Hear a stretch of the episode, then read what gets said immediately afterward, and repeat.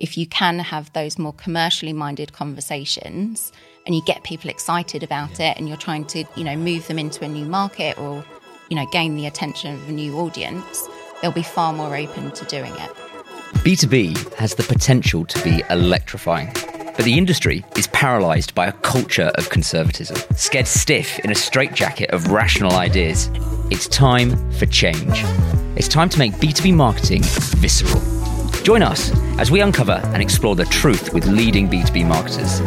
This is B2B Marketing, the provocative truth. Hello and welcome to B2B Marketing, the provocative truth. I'm Benedict, and today I'm joined by Laura Klysz, who is head, sorry, global head of marketing communications at law firm Simmons Simmons. A very, very warm welcome to the podcast. How are you doing? I'm really good. Thank you for having me. Not at all. So I've given a very brief introduction to you, um, but of course that barely scratches the surface, I'm sure. So for the people tuning in that aren't familiar with you, the floor is yours. Please give us a little bit of an introduction. Okay, so I've been in professional services marketing for about 20 years now. Um, started in law, then went into the big four, and then went back to the law industry. Um, and through my time there, I've had various different roles within marketing, but thought leadership is definitely the area that I've got a real passion in. Which is fortuitous because that's exactly what we're going to be speaking about It is, today. it is. Um, it's also a shared passion of mine and and the agency as well. So very very good that we are talking about it. Um, now I probably end up in a little bit of a soapbox when I talk around thought leadership, but from my perspective, there are quite a number of problems with the way that thought leadership is produced within the B two B industry. Um, more widely at, at the moment. And from my perspective, I think it is something which is massively underutilized in terms of its true potential, which we'll get on to later. I think there are some sort of fundamental misunderstandings around thought leadership. But for me, I think one of the biggest problems that we face is that there isn't really that much thought leadership. Yes, there is a lot of commentary about what's going on within the industry, but really it's more regurgitation of what people already know rather than people coming up with new perspectives that actually are changing people's minds within the industry and leading thought. Which leads me on to my provocative truth to kick things off. And that's that there's a real absence of leadership when it comes to thought leadership. Is that something you'd agree with? Yeah, I do think it's a tricky one because, you know, there's lots of companies now that are using thought leadership as part of their sort of core marketing strategies. Um, and in professional services, it is, you know, a key element of that marketing mix where people can share their expertise. But you're absolutely right. I think where we're all now converging and talking about some of the big topics or mega trends, that actually trying to find that unique angle is very, very difficult. Um, but it's not impossible. It's well, I mean, that was a nice almost sort of teaser that you've just given me there. It's not impossible. So I think it's incumbent on me to ask then, how can that be possible?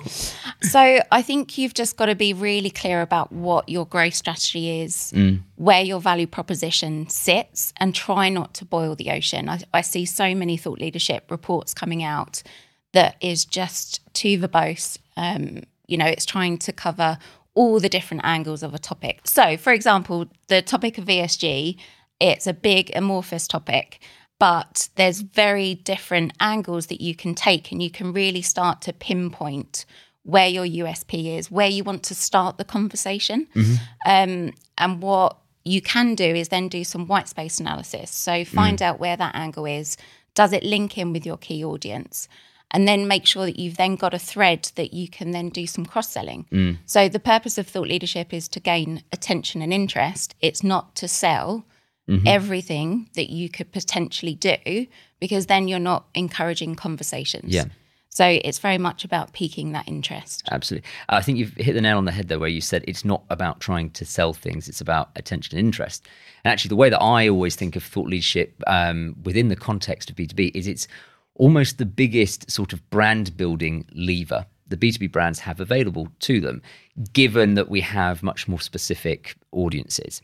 Now, with that being the case, and sort of to link back to what you were talking about in terms of understanding what your value proposition, I always think that it's so, so important for brands to actually show up within their thought leadership in terms of this is us as a brand, this is our point of view, these are these are our angles. You know, from your analysis of the industry, is that something which is sorely missing? It almost is a case of you could take the badge off one bit of thought leadership and put another badge on there, and all intents and purposes, it would be the same. Yes, yeah, and I think you know this is a sweeping sort of general statement, but I do think in the legal industry Mm. we are more risk averse Mm-hmm. than some of the other big fours or the management consultants, and so actually trying to then bring through that strong opinion and putting your head above the parapet that's quite a scary place Yeah. for for some to be. But i do i do think that there are different ways of of doing that. And it may be that you're the convener of you know peer-to-peer insights so mm-hmm. you're giving other people the opportunity to have profile and talk about issues mm. or you can rely on survey data. Yeah. so, you know, if you've got that really good body of work, you can then analyze, and this is where we get really good at professional services, mm-hmm. Um, is that we like to pick that apart. And we like to, you know, challenge or, you know, renegotiate some of the conversations that are happening. And I think that's when you then start to get into a really exciting space in terms of sharing opinion. Absolutely. And I think what you said there about using other people almost to be that mouthpiece and then aligning with yourself to give you a little bit of insulation is absolutely true. Um, but I do think it's it's really really important that brands, if they want to show thought leadership, they've got to be saying something new. To say something new, you've got to actually be a little bit contrarian sometimes by its very very nature. How have you negotiated what I'm sure are difficult conversations because of risk appetite you talked about, um, where the brand, whether it's a law firm, whether it's a big four, like we're not uncomfortable saying this, we're not uncomfortable having that opinion. What's the sort of the case that you make for why it's so important to have an opinion within thought leadership? I think it's so that we can stand out and that we can be authentic. I think authenticity is a real trend at the moment that we're seeing far more across brands and linking to purpose statements. And I think also like we need to be free to have a personality to Yeah. show to the market. And certainly when you're in a, you know, a people to people um, uh, industry like professional services, you know, we don't have the specific products. Yeah. Yes, we have services, but actually it's the dynamic and the relationships of our people that make a difference. So giving them a platform, you know, working with them really closely to give them the confidence and really start to understand what they want to be known for and how you can then help bring that out for them. I think once you've got a couple of champions that are really um, strong in doing that, others will follow. Yeah. And I'm really keen to make sure that we get lots of diversity of thought. So it's not always the top leaders of the business, mm-hmm. because I think, you know, thought leadership, conversations, you know, selling, being really confident in our expertise and, and what we offer to our clients, that needs to start from a much younger, um, a, mu- a much younger age within someone's career path. Mm-hmm, mm-hmm. And so, you know, you'd you'd be quite surprised with the different demographics on who's more comfortable talking about various different issues. And when you have got a large multinational company, you should leverage that. Yeah, no, absolutely. And to sort of pick up there, and you talked around it that thought leadership ultimately should be that expression of your purpose, especially if you're a purpose driven organization. What would be really fascinating, and I, like, I appreciate you won't be able to share everything, but if you were to think about your experiences developing thought leadership within the context of Simmons Simmons or, or a previous organization, how did you go about, I suppose, translating the purpose which had been agreed by the organization into that expression through thought leadership? How did you make sure that there was that sort of thread that connected them? Well, I think I'm quite fortunate at Simmons and Simmons because we've got a great statement, which is becoming a next generation law firm. Yeah. and that's quite bold. And so, you know, I do use that quite a lot. Um, but it can mean different things to different people. So, is being next generation more human led? Is it tech enabled? You know, are we, you know, more caring about the work that we do rather than profit? Um, and so, there there is a really strong springboard to then sort of have those conversations. And I think because it really is embedded within the culture of the firm, that everybody has a connection point to that. And it does give them the opportunity and empowers them to push boundaries and to go a little bit further. Um, if I think about some of the other firms that I've worked within, how to really sort of bring that through into the purpose, I suppose the next level down is like your business plan. Yeah. So, really thinking about where's the strategic focus? How can we then link it back, make sure that it's a commercial opportunity mm-hmm. and not just seen as a, as a brand profile piece mm-hmm. because I think where there's so much emphasis now on ROI, if you can have those more commercially minded conversations and you get people excited about Yeah. it and you're trying to, you know, move them into a new market or, you know, gain the attention of a new audience, they'll be far more open to doing it. Yeah, and I want to pick up on the commercial aspect of that, but I'm I'm just going to very briefly sort of part that and just I wanted to get your sort of perspective. um, I suppose it's a little bit of another provocative truth, or maybe a demi-provocative truth that when people think about thought leadership, instantly your mind goes to a report, or maybe it's you know an article or, or something like that.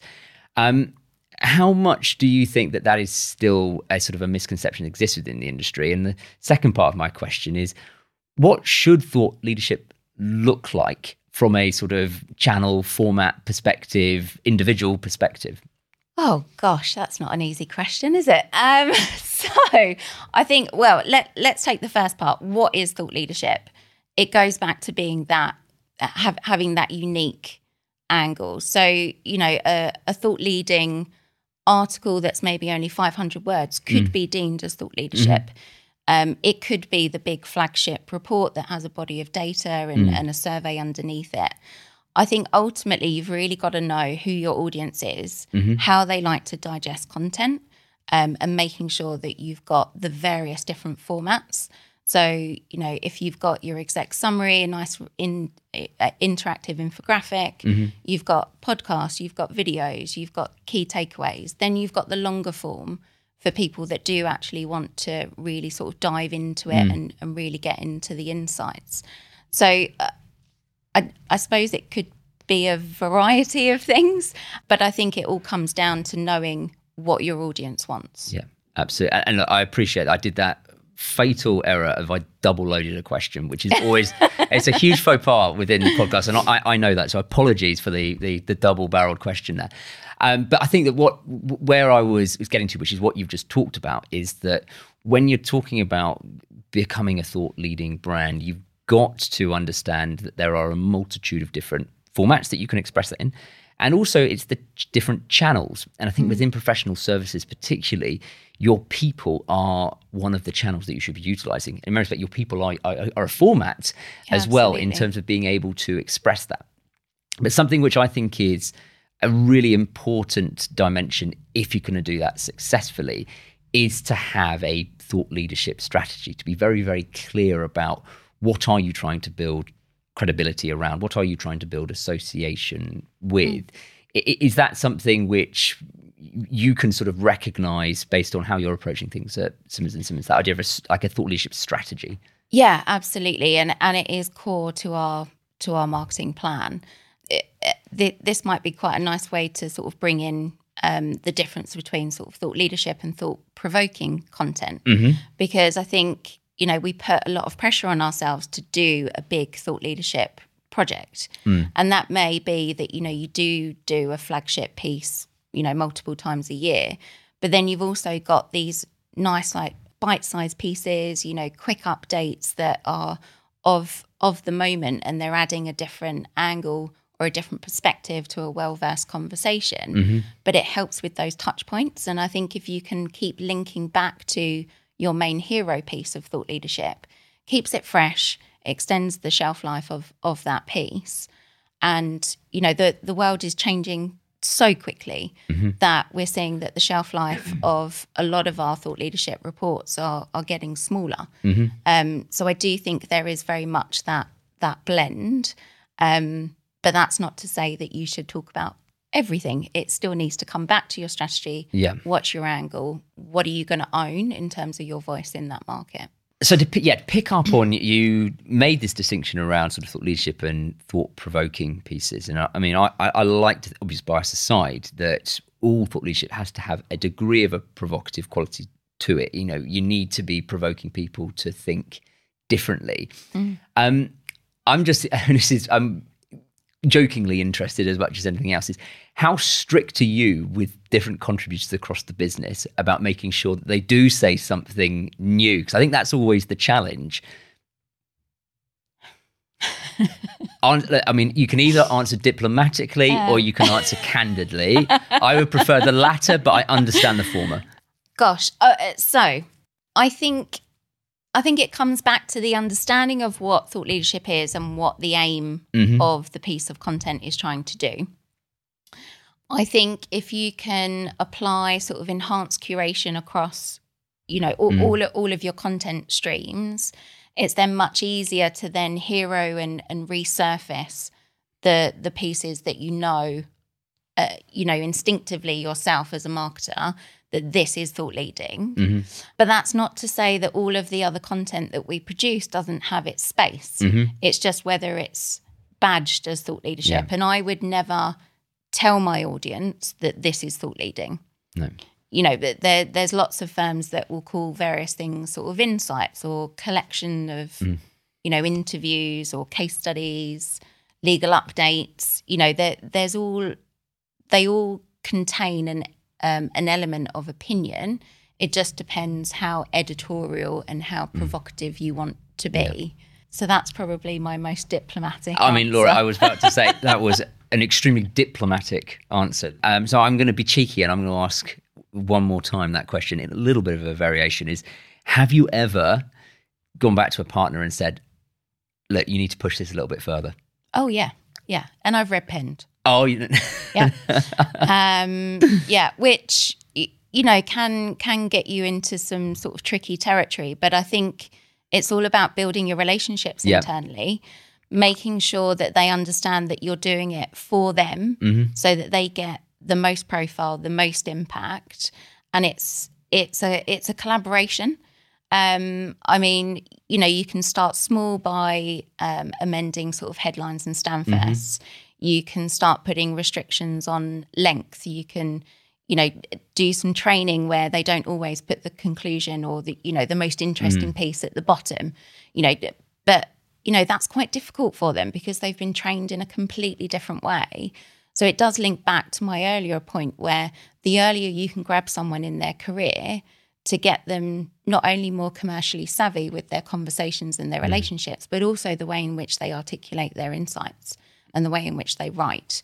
But, you know, like sometimes you're going to lose the battle, um, but it's all about taking people on a journey. So, you know, even if, you know, a, a- couple of sort of re, you know, paragraphs were re rewritten and they've accepted that, and then the next time I get a little bit more and a little bit more, you know, then then you're winning yeah. right? But it but it is all about building that trust and that collaboration together. Excellent. It was still diplomatic, but I think we can all be afraid of Laura's red pen on that. Now, I said I was going to come back to sort of the commercial side of things, and um, let's let's talk about that now. I think um, clearly it has a role to play in in brand building, and there is an intangibility to brand building. But fundamentally, if you're going to secure the budget, especially within a partner-led organization such as a law firm or an accountancy, you need to be able to show that ROI for, when you're coming to sort of plan out a campaign and you want to secure that budget, what is the case that you make to the budget holders within, say, a Simmons and Simmons, say a previous um, industry to to secure that? Yeah, so I think it's bringing it back to the business plan or your strategy, identifying where those growth opportunities are, and and, and actually what's the ambition. So, what is the increase of of revenue or market share that you want to gain? And then, if you can then talk about the investment of the thought leadership campaign in in percentage terms to that, it will seem um, more palatable. However, those numbers might still be um, quite large for for some organisations, especially when they've they've been used to creating you know thought leadership campaigns in house without the use of you know survey data or agencies or, or other writers. I, I think it comes back to being really confident about how you talk about the ROI and getting the understanding that this is a long term commitment. There's not going to be a very quick conversion rate, but it's all about moving it into sort of marketing influenced revenue um, and really thinking about your KPIs right at the beginning. So if there's specific clients that you want to target, you want to cross sell to, you want to open doors to, you know, really understanding what that prospect universe is. And then when you're going through your campaign and you're preparing for your launch, making sure that you've you've got those tracking in uh, mechanisms in place so that you can say, look, we got in touch with this client. They then had a conversation mm-hmm. with said lawyer. They now want to do a workshop. They've now instructed us on this. Now, that might happen within six months, 12 months, many, many years um, into the future.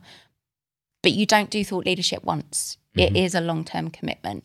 And so it is part of moving them through that sales funnel. Mm-hmm. Um, you know, there's there's lots of different metrics that we can use, but I think the strongest piece of information that you can use, you know, for your boardroom, for your leadership team to to really um, engage in it, are uh, anecdotal um, mm-hmm. case studies or, or, stories of success, um, feedback from clients directly. Mm rather than the big numbers.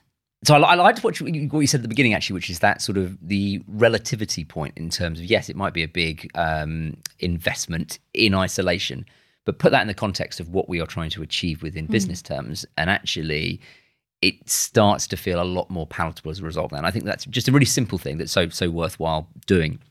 So, as the other reflection which um, I had as you, as you were talking there is if you want to get people bought in, it's show how it can help them on an individual level. I mean, you, you talked about you know opening up um, you know, particular accounts, but also just enriching them with information. Certainly, that's what it comes from thought leadership. It's giving them meaningful discussion points, conversation points, which they can sort of take to their clients to either sustain a conversation, to pivot a conversation, or to open open a conversation. So, looking at that enablement piece, I think is really key. Um, my, my, sort of next question though sort of picks up on what you said there that it, it's it's a long term commitment, um, thought leadership, and we can measure the success through those tangible things like accounts opened, etc. Do you ever also look at how thought leadership impacts things like brand association and sentiment towards the brand we we do, but loosely. Yeah. Um, I think within the legal industry, you know, there are a certain amount of of players, and so mm. you know, to try and do a big brand study like mm. some of the big consumer brands would do on a regular yeah. basis, actually translating that into our sort of quite small world in mm. comparison mm. doesn't necessarily translate. And I think you know, unless you're in that sort of top tier, so whether you're the big four mm. um, or the magic circle, you know you're you're all sort of like jostling for position but it's it's going to be very different measures um, so if i think about the practice areas within our our firm or, or, or, most law firms actually you know it is all very much around the type of work so whether it's litigation mm-hmm. or transactional if you can then start talking about brand sentiment in terms of you know are we the the firm to go to for big sort of digital um, mm-hmm. transformations, or are we the ESG firm, or you know, are we known for our innovation, for example? Mm. I think you're better to test that through your awards, yeah, your client listening programs, mm-hmm. Um, and also getting feedback from your new recruits as well. So mm. you know, the new talent that's coming through yeah. the door. You know, what's what's important to them, what made us stand out, mm. what did they like about the brand. Mm. So I was going to jump to our house question and close the conversation off our thought leadership, but I'm going to be really, really cheeky and just squeeze another little one in there. You talked about your client listening programs, and I'm always fascinated to understand how effectively different brands, different marketers are able to utilize that sort of information, create those positive feedback loops um, to inform, you know, marketing programs, marketing activities, and thought leadership. Indeed. Um, so, indulge me. Um, how sort of like systematized is that uh, client listening program, and how do you use the information to create almost that virtuous circle um, when it comes to campaigns? Yeah, so very much so um, in terms of it being really systematic. We do have um, an identified sort of list of top client accounts, which is where we would then prioritize that client listening session. The the information that we get from that is so rich and you know in many cases it's really candid as well so you know we can use it for uh, learning and improvement but also to challenge ourselves as well so really thinking about the relationships we want to build you know are there opportunities for us to cross sell but also for them to tell us what's you know what what some of the big issues are on their minds And then that can then feed into our marketing program. So, you know, is it something that's authentic to us? You know, can we then help them with that? Can we expand the relationship or actually does it not hit our sweet spot? And we have to be quite honest um, in, in making those decisions. But I think the client listening programs that um, certainly I've been exposed to within, particularly in the law firm industry, is you know a real part of that BD um, activity, and you know the the importance of relationships really comes through there, and it's it. I just think it's a really quick win, so that you can then start to cross sell, introduce mm. other people, um, and you know don't waste that intel. It, it should definitely be shared. Absolutely, and also just like a rich sort of, source of information for marketers.